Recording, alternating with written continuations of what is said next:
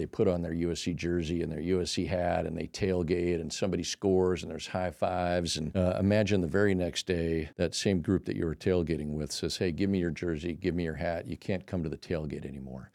And so that's what it's like leaving the service because you have your uniform, which is your jersey and your hat, and that's your team. But when you leave the service, you keep those friends, but you're not in that unit anymore. And there's this period of being lost.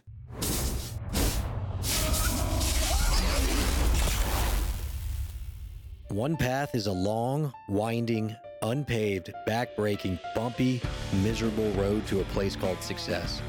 The other road is straight, paved, smooth, comfortable, and that road ends up in a place called failure.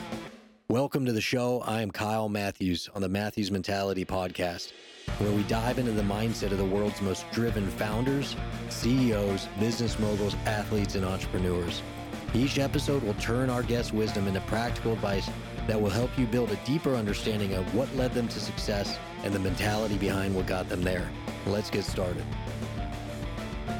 Welcome to the Matthews Mentality Podcast. Today I am here with Scott Kartvedt. Scott is a professional pilot and is on the board of directors for the Blue Angel Foundation. He is an instructor and evaluator for United Airlines in Denver, Colorado, the number five pilot for the Patriot jet team, the only civilian jet demonstration team in North America, and was a stunt pilot in Top Gun Maverick. We're definitely going to talk about this. And the uh, aviation safety supervisor in Mission Impossible 8. He was the Navy's first commanding officer of the only F 35C stealth strike fighter squadron in the U.S. inventory. Scott's accumulated over 6,300 flight hours and 658 carrier arrested landings on 11 aircraft carriers. He also served during five combat deployments and has flown 91 combat missions supporting Operation Iraqi Freedom. He is also the author of a book called Full Throttle From the Blue Angels to Hollywood Stunt Pilot. Scott, I can't thank you enough for uh, coming on the show. Thanks, Kyle. I appreciate it. It's great to be here. Yeah, welcome to Nash Vegas, you know. um, so, look, you've, you've done a lot of things, and uh, we'll try and cover them all today. You've been involved, uh, let's just say, many facets of aviation, serving in the Navy to being a pilot for the Blue Angels, um, what I'll call a blockbuster stunt pilot, right? And uh, also now a book author. What is it? Is there even a typical day? But what does a typical day look like for you now? That's a really great question. I can't even say that there is a typical day necessarily. And so uh, my wife is a saint because she allows me to just pivot day in and day out uh, with whatever is taking place. So I told her at the beginning of the week, I said, "Oh, and I'm going out to Nashville. I'm doing a podcast, and I've got a interview with ABC." She's like, "Wait, what?" And, and, you're like, "Don't worry about it." Yeah. Well, she usually just go, "Okay, well, great. Have a good time." You're doing an interview. You said ABC today. Yeah. What What are you covering in that interview? Well, we're primarily going to talk about uh, excellence and establishing a culture of excellence and driving uh, company and corporate organizations towards being better and executing better. Uh, and I usually talk about the kind of the Blue Angel debrief and how do the Blue Angels drive excellence year in and year out with a 50% turnover rate. You know, three pilots are brand new to the team each year. Wow. Most people don't know that. Is that is that required? Is there um, a, a, maximum time you can serve and there's well, it's it's a shore tour, a recruiting tour, if you will. I used to go uh, when we were living in Cleveland and my dad was playing for the Browns. We used to go to the air show every fall, and that was that was the highlight was the Blue Angels. I tell you what, I have memories of flying in Cleveland, uh, right there on the lake, yeah. and flying by Cleveland Stadium, yeah, the Browns Stadium, right. looking up at the top of the stadium because the pass was so low. I have a very vivid yeah. snapshot of that. No, uh, so where would you say, and again, no typical day, but if you had to pick one thing, where are you spending most of your time today? Most of my time is spent in Denver and in Colorado. And that's where you live? And that's where I live. I live in Colorado Springs. And so uh, I get up uh, from a work perspective, I'll call it my W 2 job at mm-hmm. United and go train pilots how to fly the 737 evaluate. Uh, one of my passions is the be- uh, behavior of pilots on the flight deck. We have three generations of pilots flying, so we have grandparents, parents, and uh, grandchildren. How and, do they differ? Oh, significantly, generationally. Yeah. In the way that they interact, but when you're, I don't know if I want to know this because if you say, well, pilots between you know 30 and 40, they they don't do. It's like next time I get on a commercial flight, I'm gonna I'm gonna notice the age and get nervous. But what, what would you say is uh, some of the differences, just high level, between the different generations? I think primarily it's with the phone and the interaction with the Got it. phone. And so the uh, older generation, I'll say 50 to 65, they didn't grow up with phones in their hands, Mm-hmm. and they got on the flight deck and it, uh, they uh, understood the ramifications of flying. And and uh, you said nervous. There's no reason to be nervous on a commercial airliner yeah. um, but we behave differently. The I talk about the machine, the environment, and the and the person. The machines are incredible. We can manage and mitigate the risk with, of the environment with our iPads and the technology that we have. So now it's about you and I flying together professionally and interacting uh, in a manner that we can take uh, 300 people from one part of the world to another part of the world, land within 14 minutes of our designated Yeah, the time, and do it technology and- professionally. it's unbelievable. The data and information um, that ultimately leads to flawless execution is so much better. Right. So, so the younger, the younger pilot is it's really just disconnecting from their phone. Disconnecting Yeah. from their phone and, and letting That's them. true about everything. You, you- like we just walked through our sales floor, and there are guys out there working on deals, and in the middle of a conversation with an owner, sometimes you'll see them with like their phone in their hand. You're like, "What are you? What are you doing? You gotta, you, you have to focus. You have to listen." So it is not unique to pilots. What's unique to pilots is, as you said, the ramifications. And the ability to compartmentalize. You've got to compartmentalize for that time while you're in the airplane from, uh, I'll say, push back to landing. That, in many ways, is very exciting. I'm not saying it's not exciting. What are some of the other, I'd say, exciting projects you're working on today, in addition to training United pilots?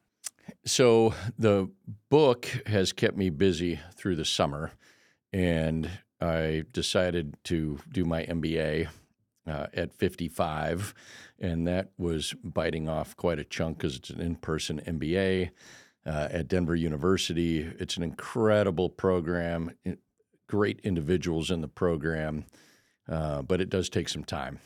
Do uh, the to students ever look at you like, "What are you doing here?" they did originally Yeah. because I look like some of the more tenured professors uh, as my age. But uh, now I recognize their commitment as you know thirty and forty year olds, and I am able to share some of my experiences. Uh, it's got to be very valuable to yeah, them. great. Hey, well, I'm going to definitely touch on that as we uh, we'll go through kind of your career arc. But I I will ask the question is why did you decide to do that? But hold, let's hold on Sure. that. Let's you know set the table for the audience and actually, if you if you would, just kind of tell us your story, uh, starting with growing up. Where'd you grow up? What was your family life like? Um, obviously, in what you chose, you you've reached the highest heights of your profession, but want to see if there were um, markers or signs early on that you were this uh, driven, accomplished, focused uh, person. Where did you grow up? What was it like? I, I grew up in El Cajon, California. Uh, went to Valhalla High School, and my senior year, my best friend and I saw Top Gun uh, with so many other of our friends in So it really was the best recruiting movie ever. For sure. Okay. Yeah, absolutely. I can remember sitting in the theater and the music starts and incredible. the steam on the Yeah. of the catapults, and I thought, I want to do that. That is exhilarating to me. And I used to ride motorcycles in the deserts of Southern California, and so I'm a, a bit of an adrenaline junkie. Mm-hmm. And when the movie came out, I thought I want to do that. But then I went to Pepperdine, and I thought I wanted to be a real estate mogul like yourself. No, And um, no, you do something much cooler than I do. and uh, when it came time to graduate, I worked for a firm, KPMG Peat Marwick, and my best friend called, and he had his undergraduate pilot training slot in the Air Force, and he said, "I'm doing it." We said we were going to be fighter pilots, and I said, "Okay, I'll do it too." And I called the Navy recruiter out of the Yellow Pages, No way. and uh, ended up flying in the Navy. That was probably the best time to be a Navy recruiter. It was right after Top Gun. I called him and said, I want to be a fighter pilot. I want to fly airplanes off of ships. And he said, So does everybody. And I said, I think I can do it. Really? And your, your dad was in the armed forces, right? He was. He was a submariner. Got it. Uh, very different experience. Same Navy, different. different. experience. And I would tell him stories. And he said, I don't think you're in the same Navy that I am in. How how did he um how did he what was his response to you leaving your job and pursuing this uh, fighter He- pilot? He was all for it. I can remember I was dating a gal my freshman year. And I remember him telling her, "Oh, I want Scott to join the military uh, before he gets into business." And I remember thinking, nah, "That's never going to happen." Uh, and it ended up being such a it, it is a significant part of my life that I wouldn't trade for anything because a common purpose, common goal, uh, defense of the nation. Uh, it was it's amazing. But that wasn't necessarily when you were 16, 17. That wasn't necessarily where your head was at. No, not even close. Tell us, what were you like as a kid? I think that, uh, well, uh, a little if bit I was of. to ask your dad, what would he say? You know what? Uh, this is what I was like as a kid. Uh, remember the movie 16 Candles Yeah. and Michael Anthony Hall's Yeah. character? That's what I was like as a kid. A, a little bit of a spaz, kind of committed to everything, uh, wanted to experience it all, did a little bit of student government, uh, was an athlete, played football, was track, pole vaulter, water polo. And I was just kind of, I would say, experimenting because I wasn't sure where I wanted to commit and what I wanted to do. Um, and so, uh, in hindsight, I would say it was a little bit of a spaz. All over the place. Yeah, just all when over. you did something, would you say you went all in the way you would later in your career? Was that was that already there? Was that something that turned on later? Absolutely. And when I decided to commit to being a pole vaulter, then I was all in on pole vaulting. My just prior to my senior year, I decided that I wanted to play water polo. I don't know where that drive came from, but I went all in on water Probably polo. some girl you like mentioned. she I'm sure that it polo, had something right? to do with the Well, cheerleaders. that's usually what it is with the young men. It's uh, I think Well, that's why I went to Pepperdine. People say, "Why'd you go to Pepperdine?" Pepperdine's. Yeah, and I went great. because uh, I used to umpire youth little league on those baseball fields. Oh, right did you really? bluff. Yeah, right outside Pepperdine. Yeah, I went to Pepperdine because uh, Brad Dewey's older sister went to Pepperdine. There you She was Yeah, fabulous. it's a, it's a. It, I would argue the prettiest campus in the United States. Yeah, it's incredible. It's it's great. But um, brothers sisters grown uh, grown up. older brother, uh, two years older.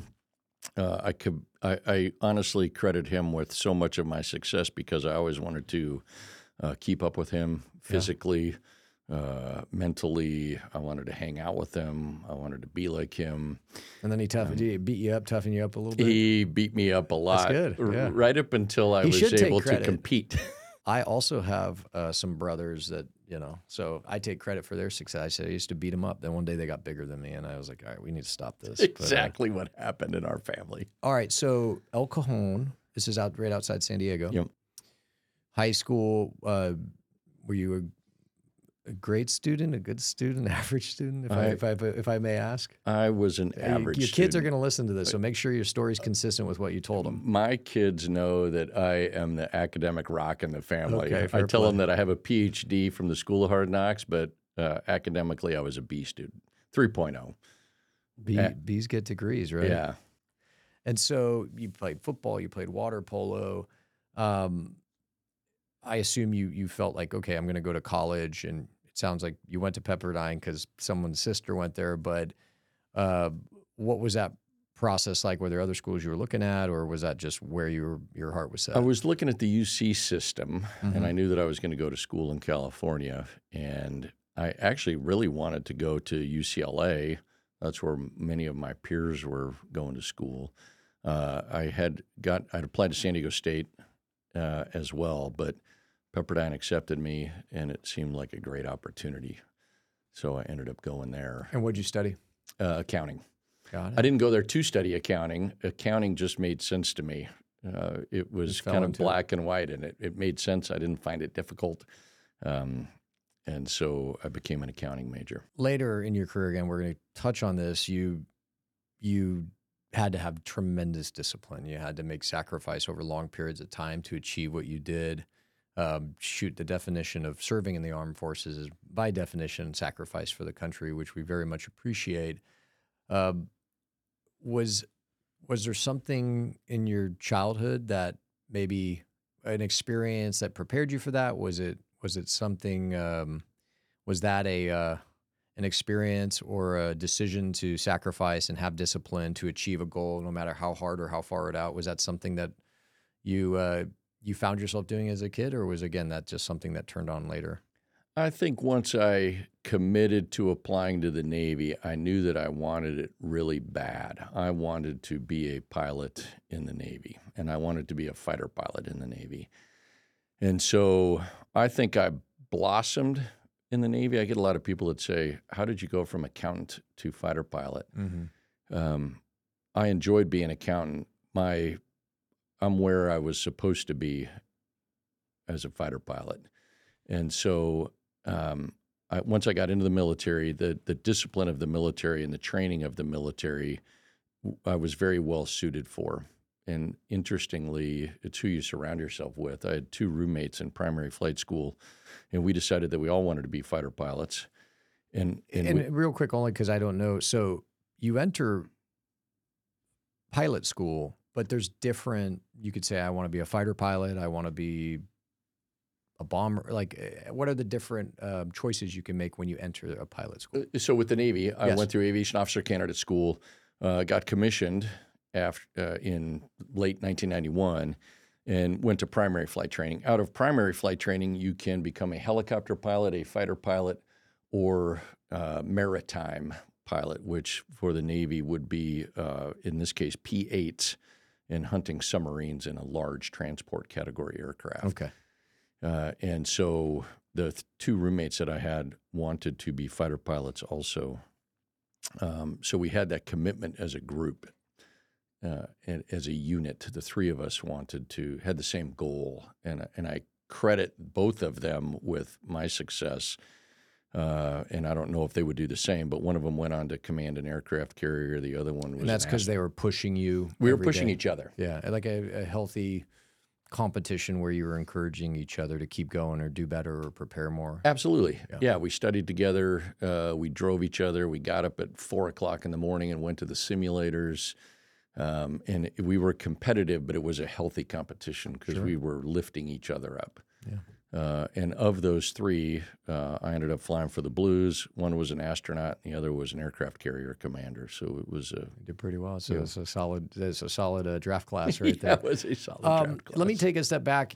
Earlier, you had described yourself when you were younger, kind of a spaz in the sense you were just doing a bunch of different things. I don't want to say testing, but you were experimenting in terms of what maybe where your passions were, your enthusiasms, what whether it's water polo or football or riding dirt bikes.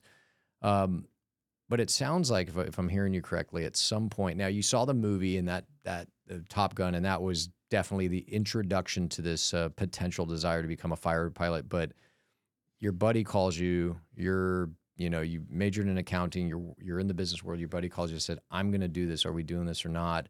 Was that the seminal moment where it that switch of like I am going to do this turn on, or was it something that was building? Like what was going through your head at that period of time? Yeah, I, I use the term spaz. In hindsight, I was sampling. Yeah. Right. As I'm trying to figure out what my path is.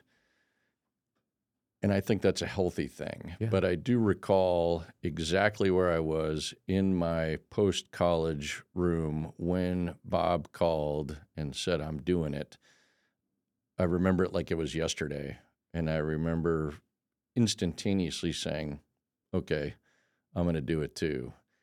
And it was just, it was a light, it happened that fast. Now your your your now wife Lisa, you were dating though, We were. and was she aware of this? Yeah, well, she uh, she was all in. I mean, right? That's She liked me when I was an accountant. Yeah, Uh, it's so- all upside from there, right? It's all upside.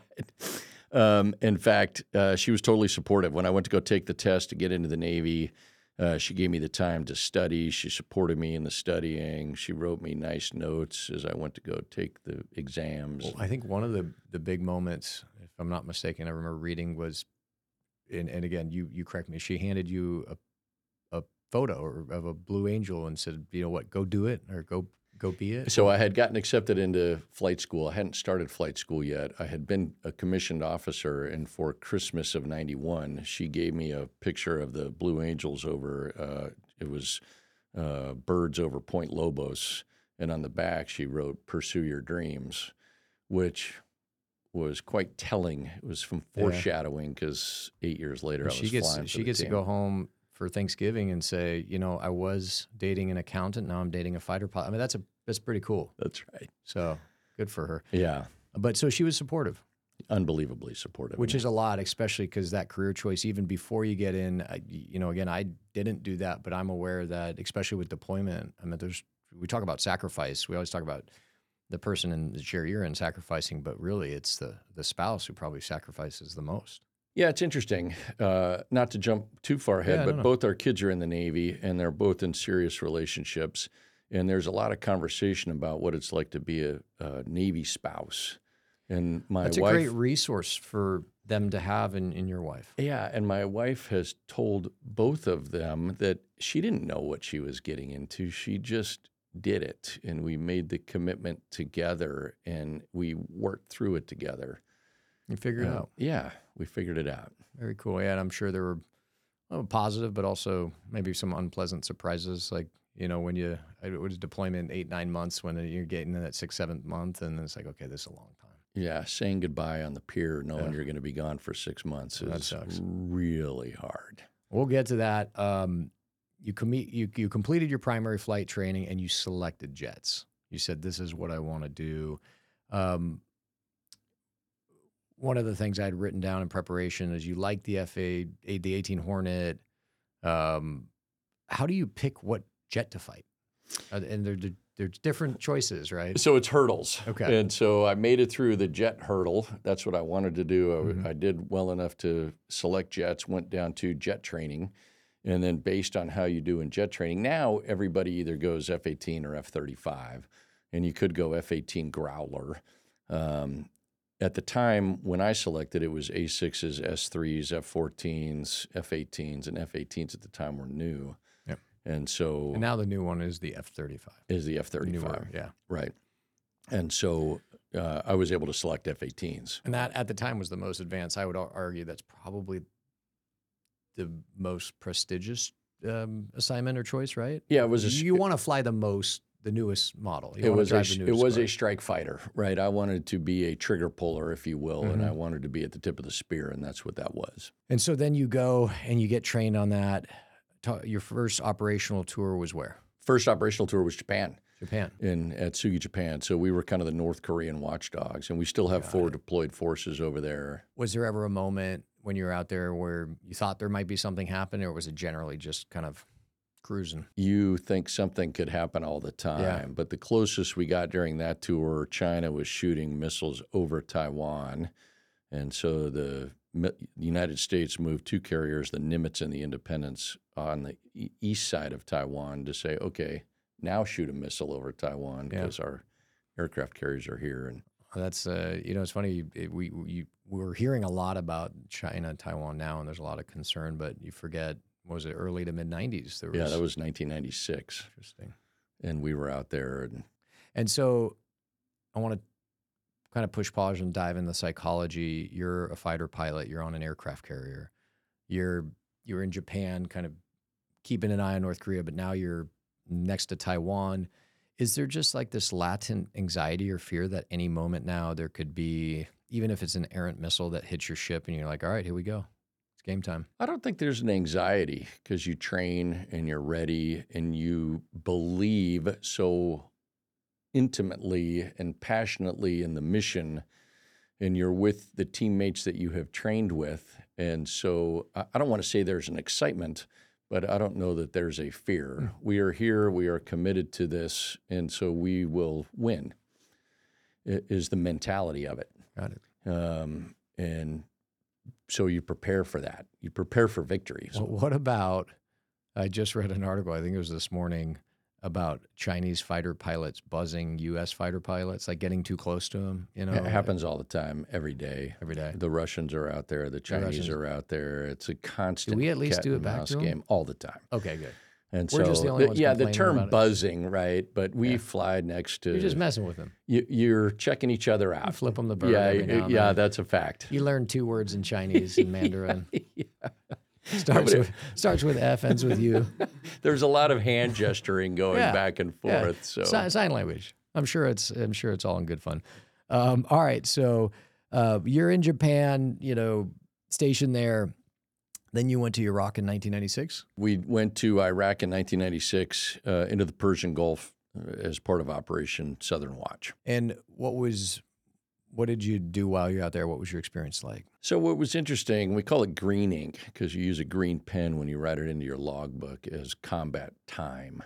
and that's how you log the combat time. And so, And that's There's a- different than like a, a black pen or a blue pen. just- yeah, just so for, uh, black pen is normal op- day operations, red Okay. pen was nighttime, and green was combat okay, time. got it. uh, so that you could easily identify it in the logbook. Uh, and so here's what I recall about that. You're going into enemy territory. Uh, in 1996, the probability of something happening because we had already had Desert Storm was pretty limited. Mm-hmm. But you, then you have to be ready. Was it 96 or was it 98 when we we bombed Saddam again? 98. 98. Okay. I don't remember the name of that operation. It was Silver Fox or something along those lines. But, um, you know, we're playing a cat and mouse game. They would drive towards the 32nd, 33rd parallel, whatever we were defending. And they would come towards us and we would come towards them. And then we'd turn around and uh, just testing each other's resolve, seeing if you can get somebody to trip up a little bit. But we are also identifying targets and getting intelligence so that now, fast forward to 2003 and Operation Iraqi Freedom, a lot of the intelligence gathering that we did at that time would have been used for target designation. And when you were out there, did you you wrote in green a couple times? You had some. In during that, I, I remember this because it was for that deployment. We I had ten combat missions during that deployment, and so um, that was a big deal. And what is again? Assume I know nothing. What is combat? Is it is it firing a, a rocket? Is it just is it avoiding It- anti-air? Is It can be any of those things. It means that you are over or in enemy territory. got it? And whether you engage the enemy or not, or they engage you, doesn't matter. You're over the skies of enemy territory. Interesting. Yeah. If I'm not mistaken, pre-Iraq War, there were parts of the country that we controlled their airspace. Was that? I'm Yeah. I'm trying to lo- re- log there, my there was a yeah. northern parallel and Yes, a a southern, southern parallel. parallel. And Yeah. so we were uh, F- primarily F 15s out of Incirlik, uh, not Incirlik, uh, Istanbul in Turkey were patrolling the northern uh, area, and the Navy was patrolling the south. Uh, and so they had a very thin band, the Iraqi Air Force, that they could operate in. Okay. And how long were you in Iraq? That time it wasn't very long, maybe six weeks. We had taken the aircraft carrier over from Japan through the Indian Ocean to the Persian Gulf uh, to demonstrate that capability and exercise uh, our battle group, the Independence Battle Group. But you and this is part of your total deployment. What's the total time you're deployed? I'm in a, in a is it eight months like in a time? Six to seven is kind of a common Navy deployment. It can get up into nine and 10 months. So this particular deployment was six. Six months. Yeah. And so you're gone for six months.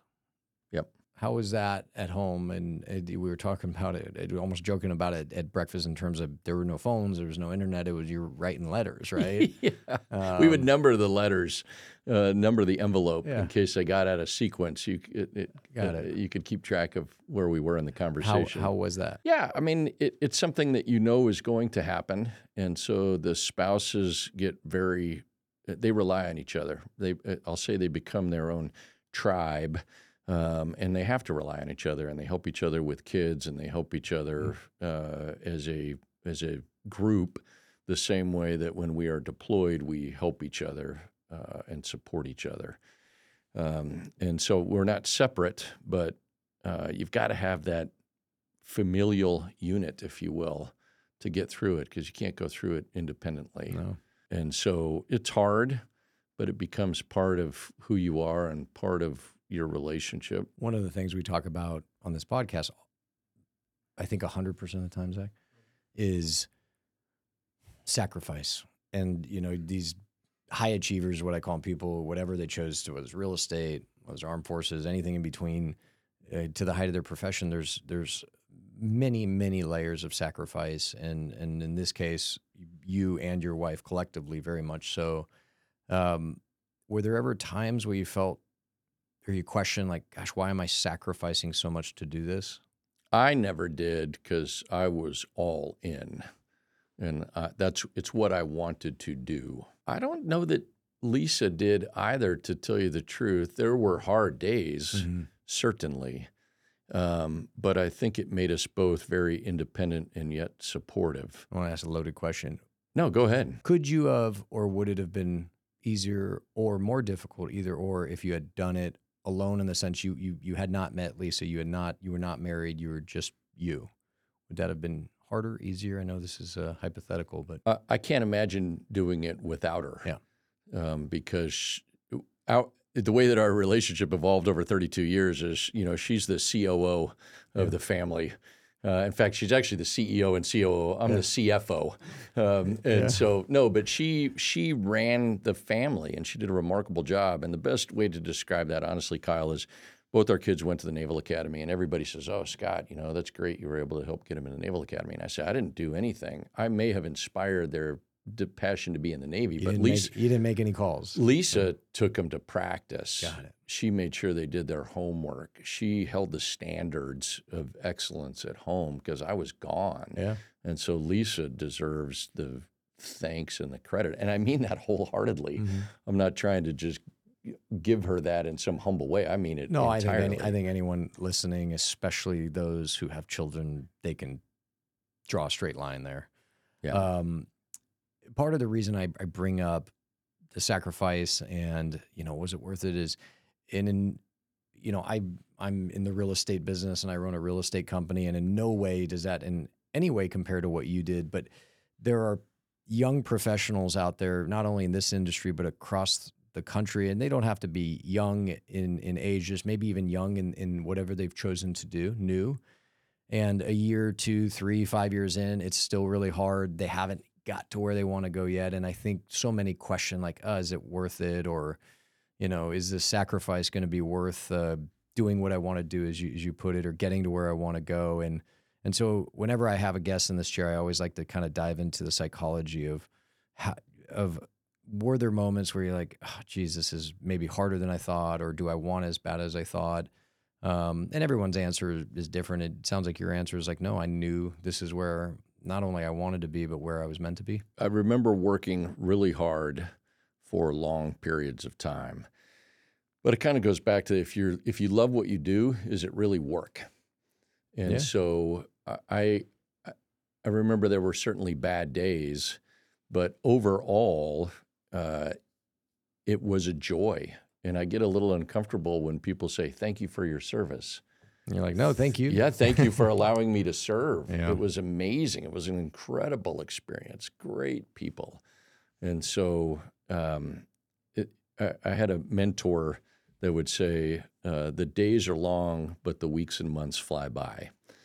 And so when you have those long days, keep putting one foot in front of the other and driving towards your goal. It's funny. I, I you know, there's uh again a lot of younger people at Matthews, the company, and, and a lot of them are entering the phase of their life where they get married and they have kids. And I tell them the same thing. I say, when it comes to kids, the days are long and the years are short. So it's a little different iteration, but it's true. Every day is a Yeah. battle, but then all of a sudden it flies by. We were talking about breakfast, how quickly it flies by. Your Yeah. kids are what, 26, 24? Yep. Yeah, it flies by. It's It goes wild. by so fast. And Uh, so interestingly, as yeah. you talk about going through your sales group and they're young and they're they're chomping at the Yeah, bit, right? are. And it's actually really inspiring It to is, me yeah. because there's so much opportunity for them I out know, there. I know, and they, yeah, they inspire me. It's ways it, you talk about. Um, people say thank you for your service. Like no, thank you. And a lot of a lot of the guys and gals here were like, hey, you know, thanks Kyle for the the words of encouragement, or thanks for showing up. And I'm like, no, thank you. I get so much energy from those guys. Yeah. And, and it it make it, like you said, it's uh, if you find something you love to do, it's not work. Right. And I always tell people, I don't love everything that I do, but I love what I do, you know? And so I'm sure similar. And, and speaking of what you were doing, so you were on the uh, deployment, it was Japan, then Iraq. Uh, at some point, you came back, and a very big moment in your career, you're selected as a member of the Navy's flight demonstration, demonstration squadron, the Blue Angels, which everyone's heard of. Sure. Tell us about that moment. So the first year I didn't make it, uh, and but the second year I did, and there's a, a, a fascinating story in there, I think, for your listeners. Uh, but I can recall I was sitting with our youngest son, who was one year old at the time, and he was on the floor, and I had a call in time, and I remember laying on the floor with Nick when it was my time to call in to find out whether I had been selected or not. This is the second year. This is the second year, uh, and they I- they you know, hey Scott, thanks for calling in, and then they welcome you to the team, and the whole team. How many are on the team? oh gosh, for the team in its entirety, 150, 160, Sorry, how many pilots? uh, seven pilots. Seven. And you said they swap out three or four a year. That's right. And how many? Again, forgive me, just jumping in here. How many in any given year are um, applying to to make the team? So it, there's probably 30 that apply that have the requirements, and then they select six as finalists, and then they'll pick two or three of those each year. Okay. So you're sitting there with your one year old Nick. With Nick, he was and, one at the and you, time. you make the call. yeah, I make the call. Uh, they kind of mess with you a little bit, That's good. and then they welcome you to the team, and they all yell into the speakerphone. And uh, I just remember saying thanks. And you know at that moment that it is a pivotal moment that your life Yes. has just shifted in direction. Um, and it was pretty exceptional. I bet. And so that did you have a big celebration that night? Uh, you know, I don't recall a big celebration necessarily. I this just is this is um, life dreams. Uh, I don't think everyone, everyone, if I had to guess, has a has a, a dream, a life dream, maybe multiple. But oftentimes, even if they accomplish it, it isn't as a how would I say tangible. right. Your dream, going back to when Lisa handed you a photo of the Blue Angels, said, "Pursue your dreams." I'm I'm giving you the literal playback of what you told me earlier. All right, so just you actually achieved the dream you were pursuing. I think a lot of people they may achieve it. It's just it's harder to measure. Does Right. that make sense? But Yeah. yours is very easy. Did As- you make it or not? As that pure moment, bang, right? I mean, It's one that phone had to have been incredibly satisfying. it was unbelievable. And I just remember laying there with Nick and kind of we were looking at each other and my our our lives, our Yeah. our family's life had just pivoted and changed significantly. And so when you say pivot and change, what does that mean? Because uh, clearly there's going to be a different day to day or month to month, I guess, in your field. Does that mean you're going to get to stay domestic? You get to get to stay in the U.S. You're not going to deploy as much. You're not going to deploy, as often. Like what, other than the prestige of just saying, "Hey, I'm a Blue Angel," what what is that difference? Yeah, that's a great question. I I think as a pivotal moment, you I, I had just joined and been welcome into an organization that operates at a level of excellence that one few people have the opportunity to operate in. Uh, and to equate it to your USC football experience, right? They accept you, you're on the team, and you always get to be a USC football player. I always get to be a Blue Angel, and and uh, so I'm having a hard time kind of defining what that is. Um, They can never take it away from you. they can never take it away from you. And so, in the history of the Blue Angels, there's been maybe 270 pilots. A pretty unique group, but it's also quite a responsibility. They say uh, all humans have a desire to be part of something bigger than themselves, and you know it's kind of a concept of tribalism, which in a in a tough way leads to conflicts around the world, like we're seeing today. But but I think everybody wants to be part of a, of something bigger, a group or a tribe, and then you're talking about one of the most prestigious, exclusive tribes, um, Yeah. groups that's ever existed. The Blue Angels. You said was it 270? Yeah, about 270 pilots on Yeah. the team in the 77 year history of the team. And so at the time, everybody, people think that what I would recall is the flying. And what I recall is the, my favorite part of the team is talking to the Make a Wish kids, uh, inspiring others to join the service, and the ability to change people's lives based on what I represent. That is significant Mhm. and I'm still held to the brand standard because if I do something that uh, doesn't meet what people expect of the Blue Angels, they will let me know, and so I still have to. It's a responsibility. It is a responsibility. It's a lifelong responsibility. as uh, I think everybody knows, is life is not all ups. There's downs, and um, one of the uh, just interesting parts of your story was within a very sh- small period of time, you had this unbelievable high, achieving your dream, the literal achievement of a dream, and then very shortly thereafter, you went through a, a lot of adversity. Um, I think there was a there was a crash. Your your mom. You mind sharing with the audience? No, um, so- you know, you're sitting there with your one year old, looking at him, getting the call with so much happiness, and then shortly thereafter, um, there was a tragedy. So, 1999, we talked about the joy, this pivotal moment of being selected to the Blue Angels. let me go back to June of 1999. We had a crash in the squadron I was in. We had a one fatality, two airplane or two people in the plane, one person ejected safely. The student passed away, and I knew the student. I was the accident investigator for that. Investigating an accident where you know the individual who lost their life is hard. Mm-hmm. And that that includes going to the site. That's going to the site. Uh, they're in going through the wreckage. I don't want to get into detail, No, but no, I'm sure your yeah. listeners can understand.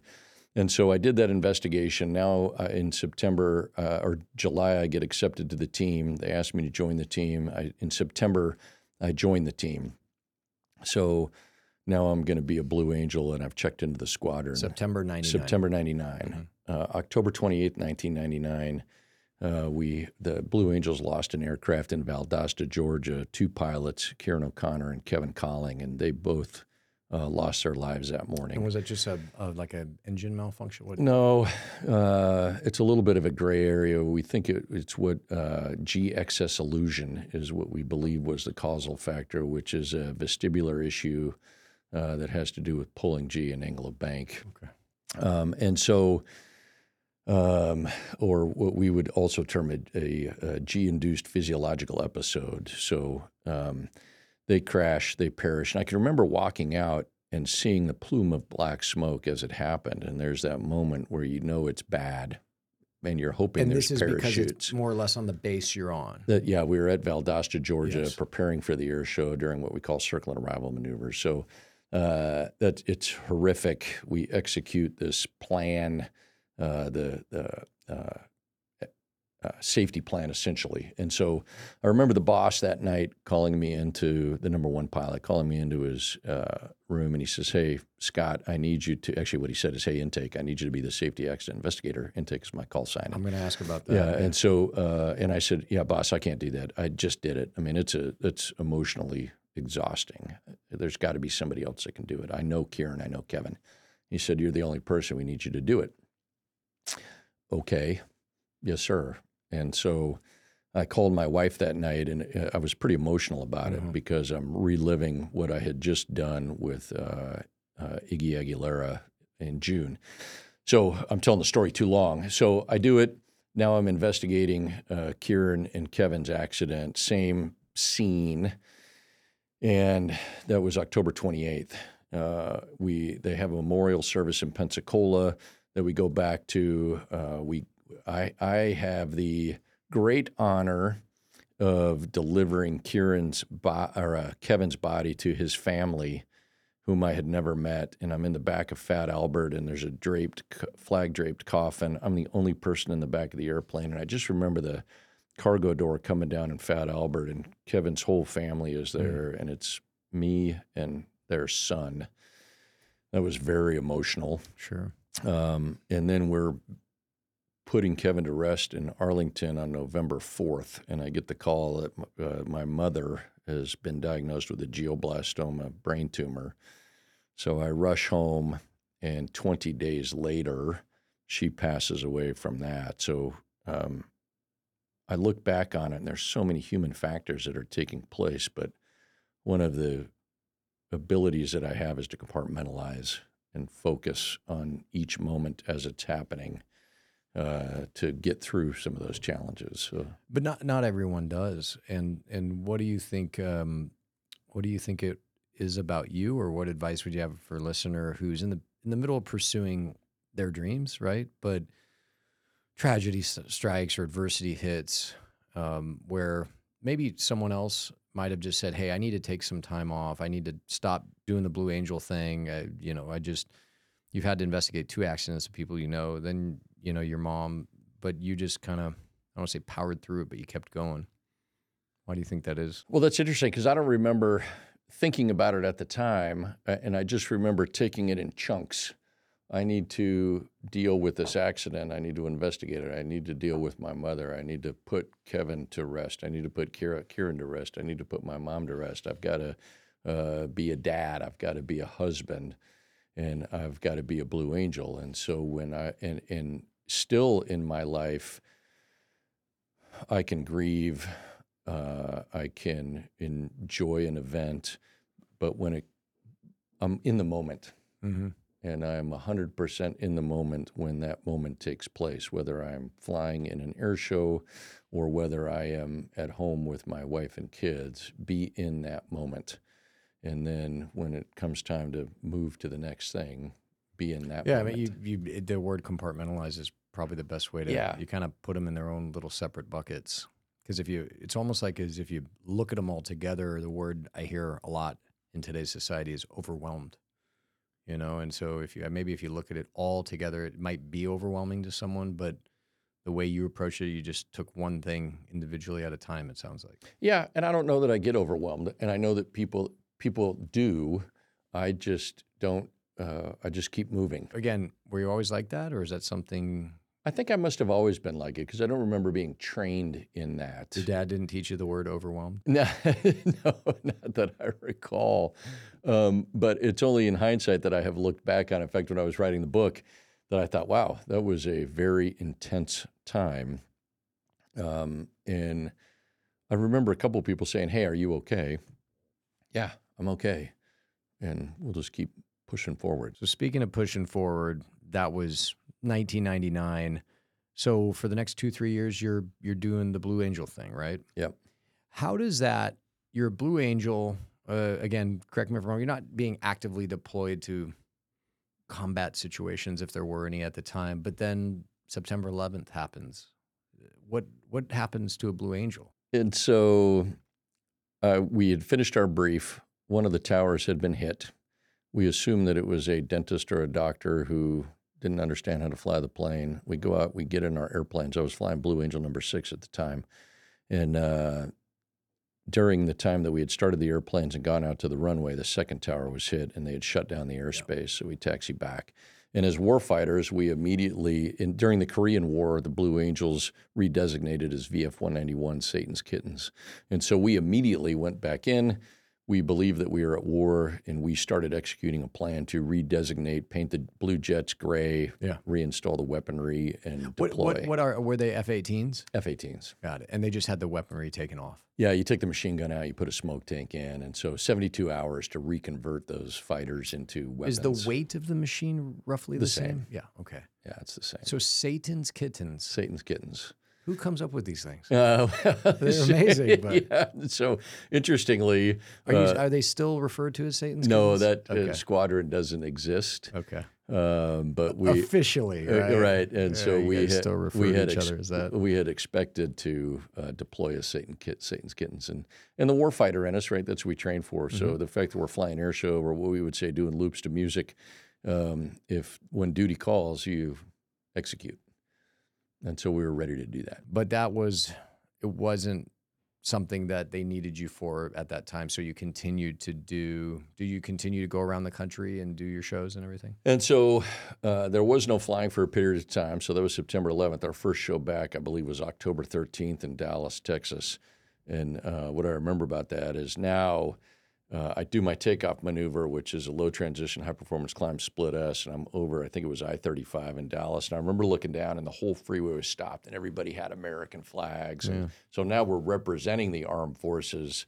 And that was a very dynamic air show uh, because it was the first one back. first And people people were fired up. Oh, just unbelievable. Yeah. And we just got to represent the millions of uh, armed forces people. So uh, you did this for a while. I mean, you know, just correct me wrong. Ninety nine was your first year, and and really, in terms of the Blue Angels, you were there for multiple years. I right? left. I left the team in 2002. So I was the number seven pilot in 2000, the narrator, the VIP pilot, and then uh, 2001 number six and 2002. In number five. 2002, you stayed in you stayed in the Navy. Mhm. all right, and and I'm going to fast forward.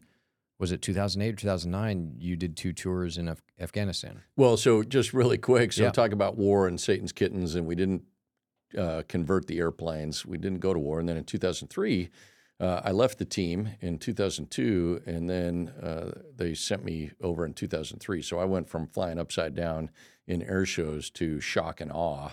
Uh, Okay. Uh, immediately, and so I got to the squadron to train. So that was Iraqi Freedom. That was Iraqi Freedom. Okay. And so in 2003, uh, I'm off the coast of Cyprus on the USS Roosevelt, going into Tikrit, Mosul, and uh, and that was four months after I left the team. And, and I don't again, uh, it's classified. You can't talk about. But if it's not, what what was a typical mission or run like for you?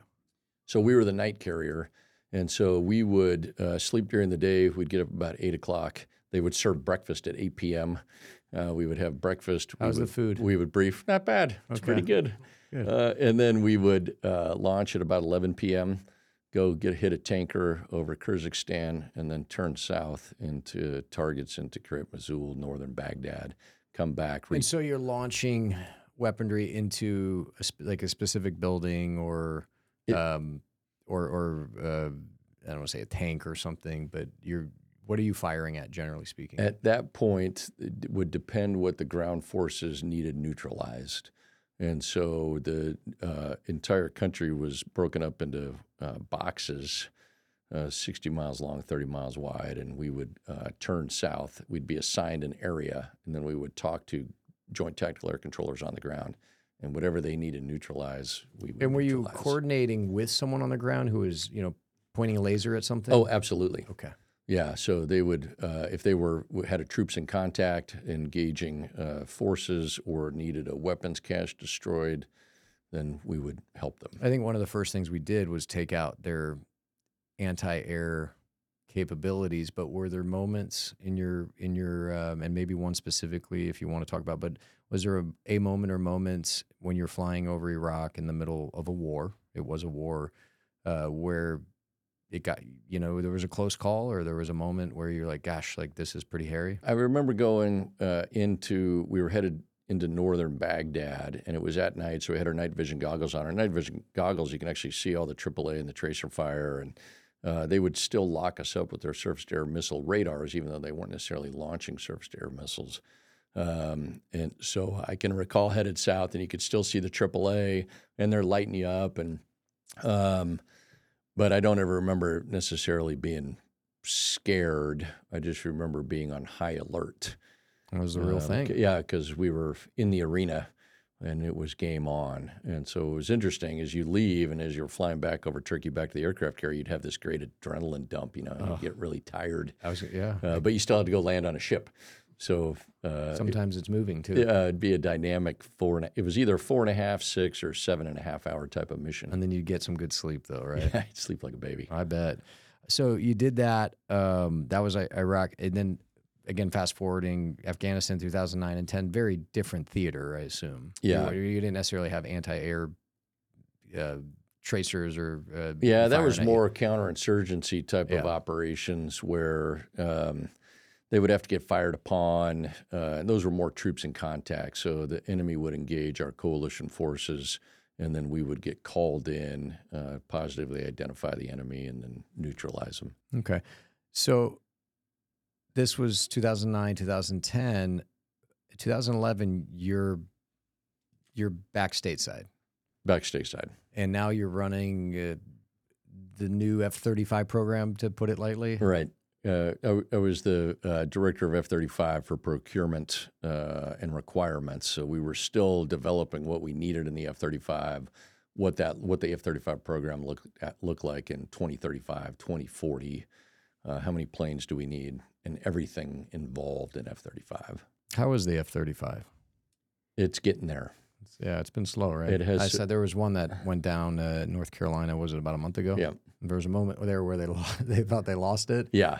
Yeah. Um, but yours was yours was unique. Yours was the only stealth fighter uh, squadron, right? Well, so all the F 35s are stealth, which is a, a, a ability. It's a defensive countermeasure, meaning the skin of the aircraft can defeat enemy radar. You can't see it. Uh, I just happened to lead the first, the Navy's first stealth fighter squadron, which was uh, the first F 35 unit. oh, I thought they might have been painted black, like super cool looking, like Bat- Batman's uh, Batman's airplane. But Right. Um, and so, uh, so you're doing that, and 2013 you retire I did from the Navy, from the Navy. from the Navy, and you join civilian life. Uh, That's yep. a big transition for. I got some buddies um, who spent a significant amount of time in the armed forces, and that's a very, it's a very big deal. Yep. And then some some people struggle with that. Walk walk us through why did you decide to formally retire from the Navy and and that transition? Yeah, so uh, we had been in 22 years. we had done everything that we had wanted to do, um, and it had it was taking a toll. Uh, I was gone a lot. I think of the 22 years I was gone, over 11 and a half years. In total. Uh, the kids were getting older. They were in high school, and Lisa and I knew that if we didn't grow roots somewhere with our kids, that were, they they wouldn't come home because they wouldn't have anywhere to come home necessarily, and so uh, we decided to leave the Navy, and we realized that we were actually uh, quite institutionalized at the time. And so, uh, like we talked about at breakfast, I told my wife, I don't know how to make friends Yeah. uh, because every unit I went to, every squadron I went to, they'd have a big party for you. Welcome. You got 30 government issued You didn't have to choose your friends; they were provided to you, right. whether you liked them or not. Yeah, they we- were your friends. Yeah, we call them government issued friends in the service. and so, so where did you decide to to put put down roots? So our, our favorite tour was in Colorado Springs, so we went back to Colorado Springs. And there's a pretty big community there, right? a very large veteran community, and um, I, I can't imagine going anywhere else. We've lived there ten years now. We have an incredible group of friends. How old were your kids when you retired? They were thirteen and fifteen, okay, so they're just kind of getting to the teenage high school years. going into freshman year and junior year. And when you retired, was it, you know, when people think retired, I think the definition's changing over time. But growing up, I always thought retired was like you're done. You don't work anymore and you, you know, you sit around and read books. But what did the first couple years of retirement look like for you, Allegia? Was it was it just being stay at home dad and driving kids to school every day, or was it immediate pivot to other, you know, what we call professional pursuits? Yeah, there was a little bit of kind of searching. What am what am I going to do? What does this next chapter look like? And so I had done some uh, motivational speaking, some consulting with companies, um, and then I was working with a firm. I was going to lead a uh, aviation supply company down in Florida, but the family was going to stay in Colorado, and we decided not to do that. Mhm. Uh, and so I ended up working with a major airline, uh, which I have enjoyed immensely. And it's given me the opportunity to do a lot of other things. And so I would say that in 2013, instead of retiring, that's actually when I started accelerating Yeah. because I was able to do the things that I'm passionate about. But you were also able to, likely much more so than if you had stayed in the Navy, be there for for your kids' uh, mm, formulative years, to put it lightly. It was dealing with teenagers. Was that actually more difficult? You're like, maybe I need to get back in the Navy. Yeah, there was no, there were some challenges, um, and so the hardest part was probably for Lisa having me home full She's time. like, you need to go. like, go go go go, sure. go learn how to golf or something. Discover yourself on a trip. That's right. That's funny. But now, so uh, again, fast forward. You wrote a book, Full Throttle. Was that something you knew you wanted to do when you left the Navy? To write a book? Yes. Oh gosh, no. Uh, writing is exceptionally difficult for me. I'm more of a math guy. Uh, my dad always fancied himself a writer, and as I would tell him stories uh, through uh, through my career, he'd I say, "You got to write a book. You got to write a book." And so uh, he came down. He's got dementia, and so part of it after I had filmed Maverick, people kept saying, How did you get to do these things? And so, between that and kind of honoring my dad, uh, I decided to put those stories into the book. And um, but it, w- it was never really a dream of mine to write a book. I'm very happy that I did it. Sure. Um, And and and just to let the audience know, not only get yourself a copy, read the book. It's fantastic. It's twenty percent of the proceeds go to help veterans. it goes towards the Blue Angels Foundation to Yeah. help prevent veteran suicide. That's Yeah. right. Yeah, so that's a, a very good cause. Now you beat me to the Maverick thing, but we got to talk about it. Sure. All right. Um, I grew up in the '80s where there were, uh, you know, uh, Top Gun was the peak of of them, but there were just movie after movie that really. Um, Almost ridiculously uh, portrayed American excellence in combat movies. You know, Right. obviously Arnold and Stallone were leading the charge there, but uh, you know, Top Gun was the movie that you know. Again, I didn't, I, I, I didn't follow through on it, but I guarantee you, when I watched Top Gun, I was like, I'm going to be a fighter fighter pilot, and it had been a long time. It felt like, Yeah. And so when I heard, uh, you know, Top Gun Two was coming out, I got pretty excited. And Tom Cruise doesn't age, so I was like, okay, this might work. Right. Uh, so I, I went into that movie and I was really excited because I have, you know, young kids and my son, 12, my daughter's nine, is kind of like that age where they're old enough to really get into it. And uh, I was so excited to take into it, but I had very high expectations. And that, that movie, I'm just telling my personal opinion, beat my expectations. It was a phenomenal movie. It was so well done. How did you end up in that position to to what was the position? How did you how did you get that? I mean, I'm sure uh, people would have loved to have been in that position. And like, tell us about the experience working on a movie set because very different than you know flying over Iraq in the middle of the night being shot at by anti-aircraft missiles. Right. So uh, I had a friend who I was on the Blue Angels with who asked me if I was interested in flying for the Patriot jet team. And I said yes. And uh, I was asked to fly the number five jet for the Patriot jet team. The owner of the Patriot jet team, Randy Howell, uh, who is a very good friend now, um, put together, put cameras on his jets to try to get the cinematography contract for Top Gun. They, they were awarded that contract. When it came time to train the actors and actresses, uh, they asked Randy to train them. And based on my combat experience, Randy asked me if I would come train them and get them ready for the film. Uh, so Glen, uh, Glen, Monica, Jay, uh, Danny, uh, we flew all of them in these jets to get them worked up. How for did the they do? F-18. They did pretty doggone great. Oh, yeah, that's in fact, good. yeah, I don't remember any of them throwing up at all. Did any of Uh, them pass out when you when you hit those climbs? Uh, no, no, uh, not in the old 39s that we were flying. So that was a great experience, and I thought that was going to be just this remarkable experience, which it was. That was uh, December of 18, and then in June of 2019, they needed to film the final fight scene, and Randy called and said, "Hey, I need someone to fly the final fight scene with me. Will you do it?" And I said, "Yes, absolutely." So, was that where was that filmed? uh, Northern California. Yeah. Yeah, in the middle fork of the Feather River in Northern California. Uh, so all those granite cliffs Yeah, that you see what- at the end yeah. of the movie, yeah, it was just incredible flying. And how many days was that? It was only two weeks, so uh, it was one week up in the mountains flying through the uh, canyons, and then a week uh, flying out of Camarillo, uh, Camarillo, sorry, uh, off the Channel Islands for the water scenes. Hmm. Um, and it was really intense flying. And to put that in perspective, that's coming from a Blue Angel I was and someone say, who's been in okay. combat five Yeah, times. that, there's a lot of credibility when you say that. Yeah. So yeah, so those those scenes were pretty wild um, in the movie, and y- you assume there's always some cinematic um, embellishment or that it's not really that. But the way it was filmed and the way it came across on screen, you're like, no, I think they're really doing those things. Oh, we were really doing those things. And so through the canyon, uh, as the chase airplane, you're 30, 40 feet off the ground. You're chasing the other plane. You're moving dynamically because it looks great Yeah. on film.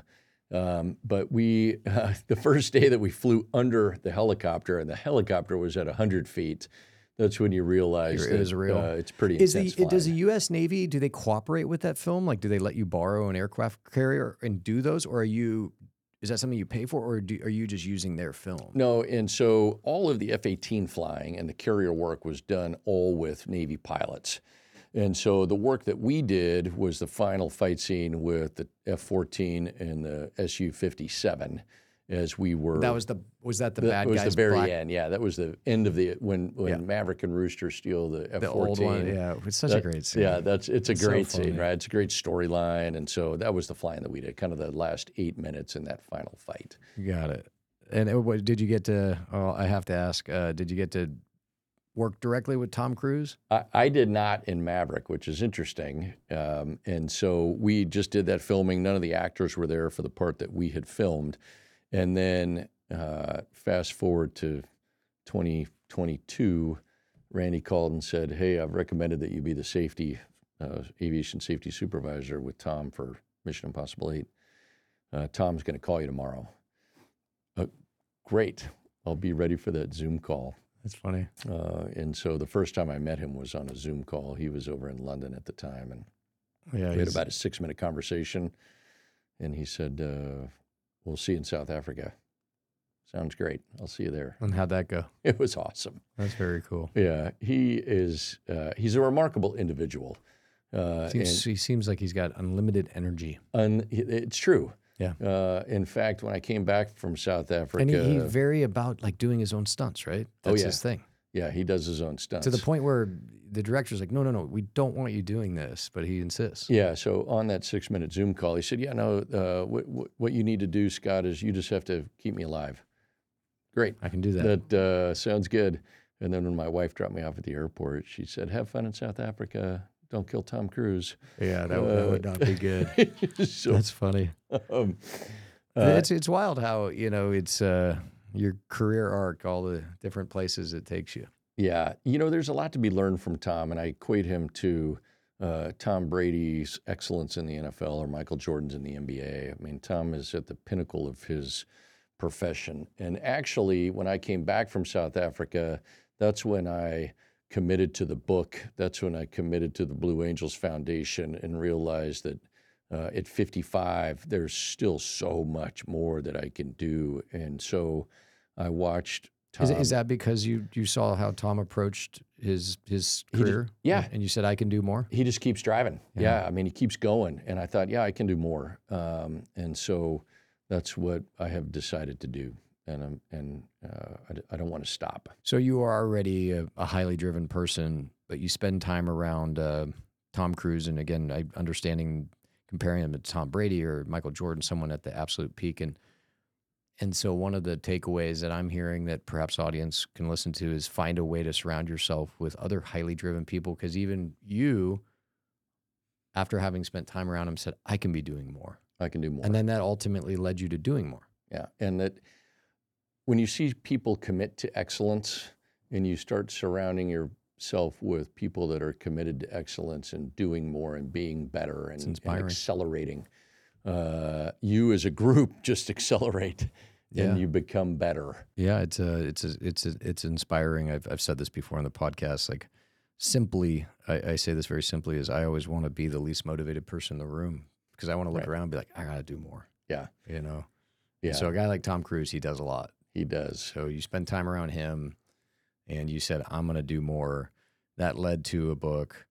You know, that led to being involved in charity. What else has it motivated you to do more of? So uh, we talked about pivotal moments in the time with the Blue Angels, and so when I got asked to join the board, uh, board of directors for the Blue Angels Mhm. Foundation to help prevent veteran suicide, um, uh, a, a pivotal moment for me was my oldest son Wyatt, his Naval Academy roommate, uh, took his own life, Von Solomon, Mm. and at that moment I realized that I have a voice and I have the opportunity to do more for good, and so. Uh, I, I've done some great things in aviation, but when I am laid to rest at Arlington, if my tombstone says that I helped save veterans' lives, that's all it needs to say, because I'm really passionate about it. Um, and so um, I'm doing more. They've asked me to be the president of the Blue Angels Foundation, and so um, and the brand of the Blue Angels to help raise dollars um, to get the behavioral health needs of our veterans met is important. So at this point of your life, saving veterans' lives is your is your why. That's it. That's exactly right. What was your why when you were 25 and just getting into the Navy? And how has that changed over the years, if it has? Yeah, it's interesting. I, uh, I, I can honestly, it was probably more about me. Yeah. Right. I want to be a fighter pilot. It's about me. What can I achieve? What's in it for me? Um, and uh, the old adage of how many fighter pilots does it take to screw in a light bulb? One. We hold the light bulb, and the world revolves around us. Um, and then when you get into command, you realize that uh, it's all about the sailors and the Marines or the airmen, and that my job uh, in command was not them supporting me; it was me absolutely supporting them and the providing customer service to them uh, in their journey uh, uh, and purpose. Um, and so now my purpose and journey is to continue to serve uh, our veterans, uh, whether it's through transitional housing, canine connection, uh, behavioral health, uh, and the Warrior Care Network. What, what do you think is the biggest challenge for veterans um, that leads to these higher rates of suicide and and other challenges they have? Um, uh, let's call it assimilating back into society. What what in your experience and or where do you spend a lot of time with the charity um, on trying to solve that? So when I speak to organizations, there's two misnomers that I think our general public um, needs to understand. One, when you leave the service, it's the equivalent of we talked about USC at breakfast, right? So the USC fans are rabid. They put on their USC jersey and their Mhm. USC hat, and they tailgate, and somebody scores, and there's high fives, and Uh, imagine the very next day that same group that you were tailgating with says, "Hey, give me your jersey, give me your hat. You can't come to the tailgate anymore." And so that's what it's like leaving the service because you have your uniform, which is your jersey and your hat, and that's your team. But when you leave the service, you keep those friends, but you're not in that unit anymore. And there's this period of being lost. And so I would ask people instead of saying thank you for your service, which is a very nice gesture, ask ask a veteran how they're doing. How are you? Do you have your team? Do you have your organization um, and your tribe? Because you're not in that tribe anymore. And then the other thing is, why would we give money to the Blue Angels Foundation? Uh, they should be using the VA, and they want to blame the VA. Ask yourself this Do you want the US government to know all about your physical and mental health? And so there is a, a desire for anonymity um, Amongst veterans? Amongst veterans, especially regarding mental health. And so we provide that anonymity. Um, and, and so do so many of the other private organizations that help our veterans.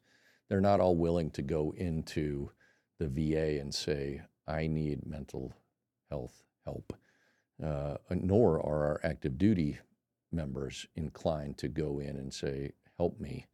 But if you need help, get it. It's important um, because there's a lot of people that care about you and what you're doing for our country One of the things you had you had said was you say yes all the time all the time, to everything. Yeah. What did you mean by that? to my detriment. Um, I'm experiential and uh, I want to live life to the fullest. And so every success that I have had, whether it has been being accepted to Pepperdine, KPMG, the Blue Angels, F 35, Combat, uh, the Patriots, Top Gun, uh, it's because I get asked and I say yes to opportunity. And there are so many people that don't. I don't want to apply to the Blue Angels because they'll never accept me. I don't want to uh, Do you think that's fear of failure? I, I think it is a fear of failure, um, and so I tell people, I say yes, and I applied to be an astronaut once, and people said, Scott, you'll never be an astronaut, and I said, well, if I don't apply, they're never going to accept me.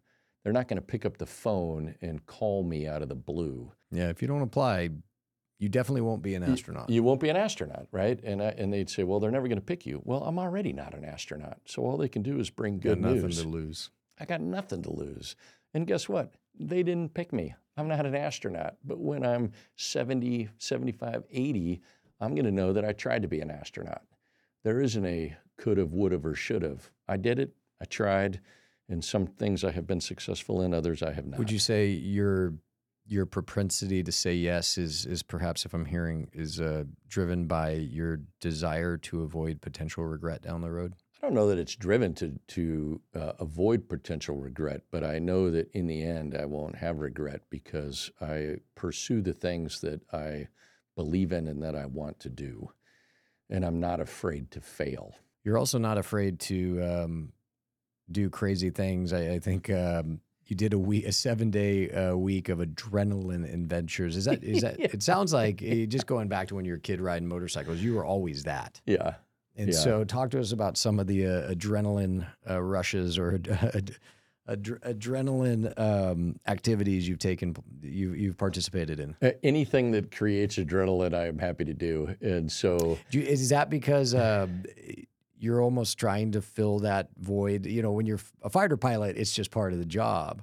right. But I, my guess is when you stop flying planes over war zones, there is a little bit of a loss of adrenaline. Are you, you feel like you're trying to fill, fill that uh, that desire? I, I, don't know that I would put it that way, Kyle. So Yep. people will say, gosh, after being a fighter pilot, it must be boring flying for a major airline. No, not at all. You land a commercial airliner in a snowstorm in Cleveland with a 30 knot crosswind and 1on80 people are expecting you to Cleveland stick it. has phenomenal weather. This isn't. No, I'm just joking. you know, that's, Yeah. you got to stick that. That's, it, uh, Yeah. you know, you, that's exhilarating. Uh, I've got a Can Am that I take uh, off road, one of those off road side by sides. It's awesome. I love driving that thing. Off road motorcycles, jet skis, uh, sailing, anything that uh, is adventuresome and exhilarating. Just it gets me jacked. Th- That yeah, that is very unique. That's probably something you were born with. Uh, let me ask you, you, as part of being a fighter pilot as part of the Blue Angels, and just uh, you know, being around a guy like Tom Cruise for that matter. Um, you spent a lot of time not just being a high achiever, but but specifically around highly driven, highly accomplished, high achievement, like really manic humans who just go hard and um, really get to the top of their profession, if I may call it that.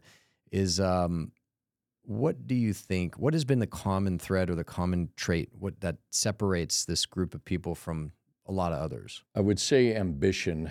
Um, uh, probably the desire to achieve and the willingness to fail.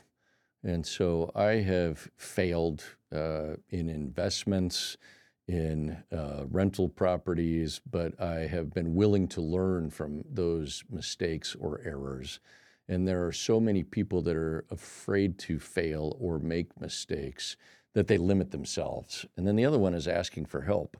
Uh, if I want to learn about something, I will find an expert in it or I, will ask questions.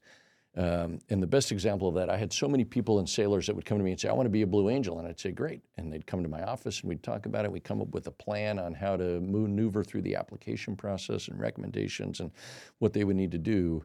Of the hundred or so people that applied to, that wanted to be a Blue Angel, how many of them do you think actually filled out the application? About two. Hmm. And so, do you want the fame of being a Blue Angel, or do you want to be a Blue Angel? And and how willing are you to sacrifice and commit to achieve that goal? Um, and so, to anybody, regardless of age, if there's something that you want to do, go do it. Go do it. Conversely, and you touched on this just now, but what what have been the most common reasons, in your opinion, that people that you've met who said they were going to go do something, or they they said they had this aspirational goal that they didn't achieve it? You know, what's the biggest reason people don't get to where they want to be in life? Self doubt. They they tell themselves no before they try. Why do you think that is? It's like a defense mechanism. I think it probably is a defense mechanism. because to, to, to try for something and to fail is probably hurtful. So it's i- in the short term, it's less hurtful to say, "Well, I'm just not even going to try it." Right. Um, and so I, they limit themselves. I could never be a firefighter. I could never be a policeman. I could never be successful in commercial real estate. I could never be a fighter pilot. And they and they, instead of saying I want I want to be a fighter pilot, I want to be a fighter or a firefighter, and committing themselves to that track, and it may or may not work out. But if you give it your all, we talked about this when you were talking about football at USC, right? You, the losses, you may lose a game, but if you knew you left it all on the field, There's a satisfaction. there's a satisfaction in that. And so I don't have any regrets about not being an astronaut because I tried and I gave it everything I had. And if Elon Musk is listening, I'm still willing to be one. Uh, Uh, me too. yeah, I don't have as many uh, fighter pilot hours, so but um, you know, I can uh, I can try. Yeah, I, people limit themselves, um, and, and I've, I guess I've just never understood that. Uh, if you have a dream, uh, give it a shot. So so how this this question is piggybacking on that is it's kind of a definition of success question, right? How do you define success? Um, having gone through what you've gone through, having achieved what you've achieved, and really been through what you've been through, as well as what you're doing today. How do you how do you define success? Like I I was successful in this pursuit. It sounds like it isn't just always becoming the astronaut, like actually doing it, uh, but how what in terms of someone listening in the audience just saying okay i'm afraid to fail so i might not do this well conversely there's what if you're successful how would you define success if you're really going to go after and pursue something I would define it as happiness. Um, if you are a teacher and you're happy being a teacher, then you are a successful uh, person. Um, and so, if you're enjoying what you're doing, regardless of what it is, um, I, I, I- think a lot of young people define it as dollars. Mhm. And now at 55, if if you're happy what you're doing and you're to your core, you are content, then you are successful in what you are doing. Um, and if you are not content, then go do the things that make you happy and make your life worth living. Yeah, and touching on what you just said earlier, if you give everything you have to it, you'd be shocked at how often you will actually find the material meaning of success. But it, there's just satisfaction, fulfillment, which are key ingredients of happiness. Satisfaction and fulfillment generally is what you get when you give everything you have, Yeah. regardless of the outcome. And Yeah. again, it turns out the outcome oftentimes is actually favorable, Right. right? But it sounds like you gave everything you had when you said, I'm going to be a fighter pilot, and your outcome was very much what you wanted. But um, I think when you give everything to it, if I'm hearing you correctly, it's uh, you're going to be happy. Uh, obviously, you want to be invited into the Blue Angels one day, or at least the equivalent of whatever the listener's profession is. But uh, but yeah, it's uh, it's interesting. You're saying, hey, the biggest reason people don't try is fear of failure, right? Right. And the biggest reason people achieve success and ultimately happiness is they give everything they have to something. Yeah. And we talked about that with the effort. Yeah. It takes tremendous effort to be successful in what you want to be successful in. And it takes sacrifice. And not every day is going to be unicorns and rainbows. Um, What advice would you have for a younger listener who perhaps generalizing here, they're a couple years into their career and they're working really hard. They're working 80, 90 hours a week. I'm, I'm talking in like a traditional business setting, but it could be any profession. Um, they're sacrificing. They're sacri- They're getting in early. They're staying late. They're working the weekends. They're making the sacrifice. No different than your sacrifice spending six, seven months on an aircraft carrier away from your your wife and then eventually kids. But what advice now that you have tremendous perspective, you know, and just I think that's something we get as we get older, right. uh, to a younger professional who's sacrificing and who may may be questioning like, is it worth it? Should I really do this? You know, looking back at your career or even other people in other industries you met, what advice would you have for someone who's uh, getting going and um, as it relates to the sacrifice they're going to have to put in to achieve what they want in life? Yeah. Kyle, it's a great question. And I think there's two answers to it. One, you certainly can't do it alone. So it is all about relationships. Um, and give, extend a hand, and offer help, uh, but also ask for help and find people that are experts in their profession and ask them how they did it and ask for assistance, ask for guidance, ask for mentorship. Um, and when people give you that advice and guidance, execute on it. And um, a lot of people won't ask. I, I always ask. Getting back to not trying fear of failure, do you do you believe the? Re- I, I've had this conversation with others. Is the reason people don't ask is fear of of looking or feeling stupid or something? Like, why wouldn't someone ask for help or ask for a question? Like, why wouldn't somebody do that? I tell people um, I get asked for a lot of recommendations, um, and I will always write them um, for people because they're willing to ask and uh, seek my counsel and advice. And I don't know of anybody um, that has experience that get asked for help that will say, "No, I am not going to help you." And so we as human beings want to help people do well and and share our knowledge. And so um, when people want to join the Navy, I'm a blue and gold officer for the Naval Academy. And when people want to get into the Naval Academy, I will absolutely help you get into the Naval Academy. I'm not going to do it for you. I'm not going to do the work for you, but I will help you and I will guide you and I will share my experience to help get you in. Um, but you're the one that has to do the work, just like the people that wanted to be in the Blue Angels. You want to be a Blue Angel? No problem. I'll, I'll tell you how to do it, but I'm not going to do it for you. You're not just, I can't strike a magic wand and make it Yeah, happen. you'll show them the way. You're just not going to carry them. That's right. They And gotta, so- they gotta they gotta get there on their own. You've got to put in the effort Yeah.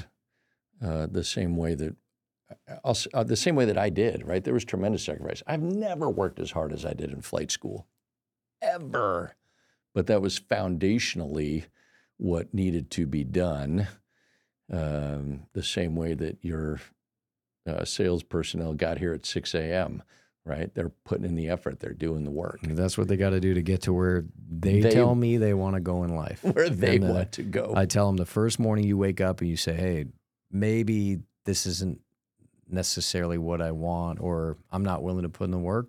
That's cool, man. There's the door.